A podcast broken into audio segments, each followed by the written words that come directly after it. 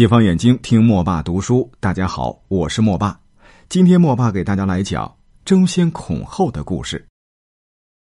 公元二十四年二月，刘玄迁都到长安，樊崇率领二十万大军往西攻入了函谷关。刘秀一得到消息，就知道刘玄打不过樊崇，长安一定保不住，就打算派邓禹往西边去打樊崇。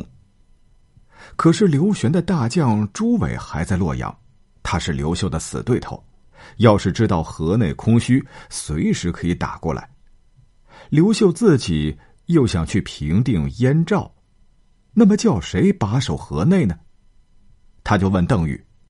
邓禹说道：“从前高帝信任萧何，嘱咐他守住关中，供应军粮，高祖才能够一心一意的去收复山东。”终于成了大事。河内地势险要，北通上党，南进洛阳，要挑个文武全才的人守在这儿。我觉得，再没有比寇寻更合适的了。刘秀听了邓禹的话，就拜寇寻为河内太守，又拜大树将军冯异为孟津将军，防备着洛阳那边。布置完了。他就分给邓禹三万兵马，叫他进关去攻打赤眉军，自己带着大军去平定燕赵。寇寻留在河内，吩咐各县练兵，尤其是练习射箭。他做了一百多万支箭，养了两千匹马，征集了四百万斛的军粮，源源不断的运到前方去。镇守洛阳的朱伟打听到刘秀带着大军往北去了，果然趁着机会来进攻河内，正好碰上孟津将军冯异，吃了一个大败仗。冯异和寇寻两路兵马合在一起渡过河去，一直追到洛阳。朱伟把城门关得紧紧的，不敢出来对敌。冯异和寇寻就带着大军。绕洛阳城耀武扬威的走了一圈打这儿起，洛阳大起恐慌，白天也关着城门。寇寻、冯异派人向刘秀去报告，刘秀挺满意，将士们也都进来向他贺喜，要他趁此机会当皇帝。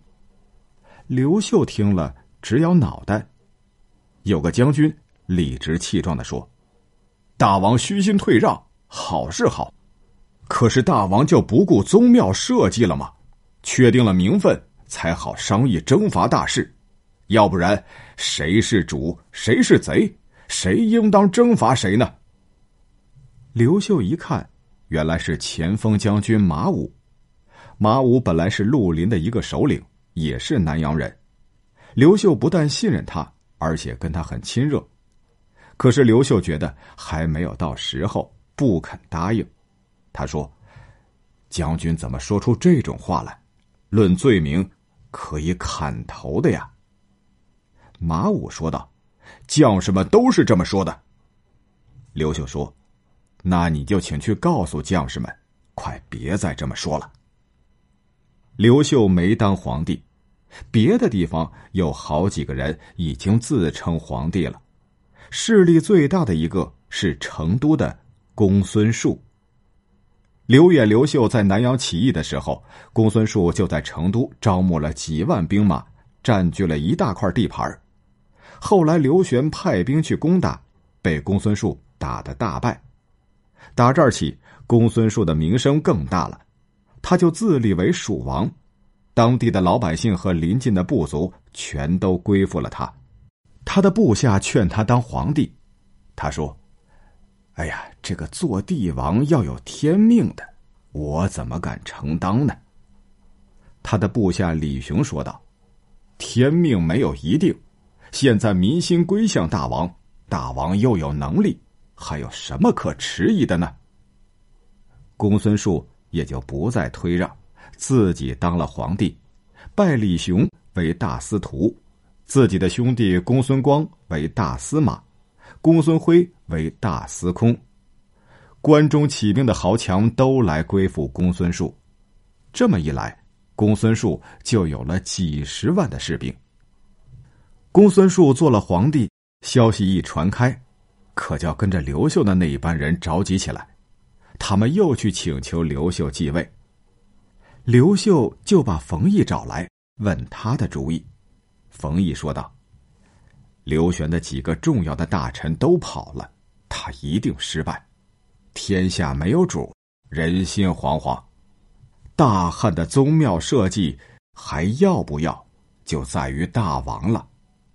大王应当接受大家的意见。”公元二十五年六月，刘秀当了皇帝。就是后来的汉光武，那时候他三十一岁。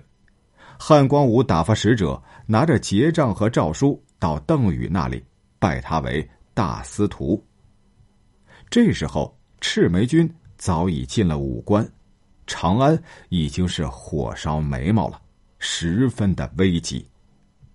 好了，今天的故事莫巴就先为你讲到这里，下一期我们来讲攻占。两京的故事，我们下期再会。